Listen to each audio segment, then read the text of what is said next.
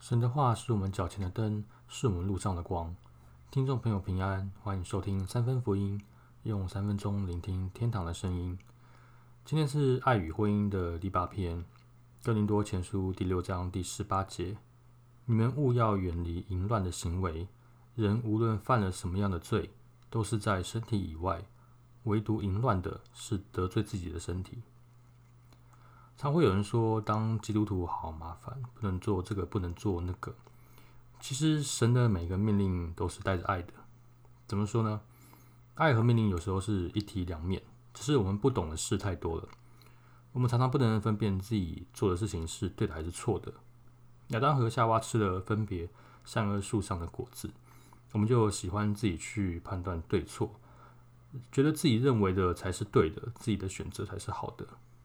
小时候我很喜欢吃川贝枇杷膏，我觉得甜甜的很好吃。不过我蛮听我妈的话，每天只吃一点。长大之后才知道那是一种药，小孩子其实不能吃太多。比如说有个妻子，她的肝不太好，丈夫为了让她能够活得健康长久，就会希望她早点睡觉，每天都要睡饱饱。如果她爱丈夫，就会遵守这个命令；如果她晚睡，丈夫会很难过，也很伤心。但是他不会因为这样就把妻子打晕，因为这样这么做只会让那个伤害更大。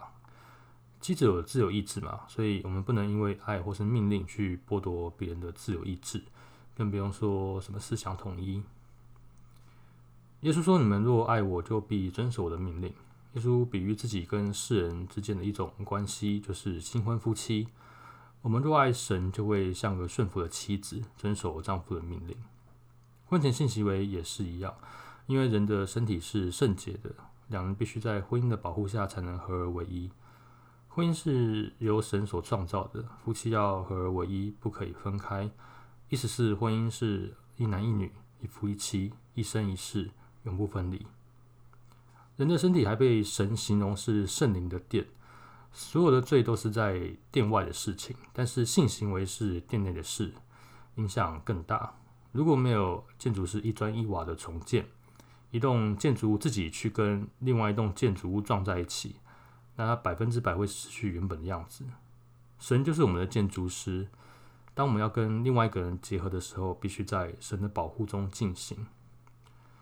对一个人来说，配偶的地位必须比任何人都高，高过父母跟孩子，因为配偶跟自己是一体的。婚前性行为就会破坏这种关系。圣经不止在一个地方，甚至包括启示录记载婚前性行为，也就是淫乱的代价是很高的。不过，我们不从神的命令来讲，从情理上来解释，就会比较容易能理解。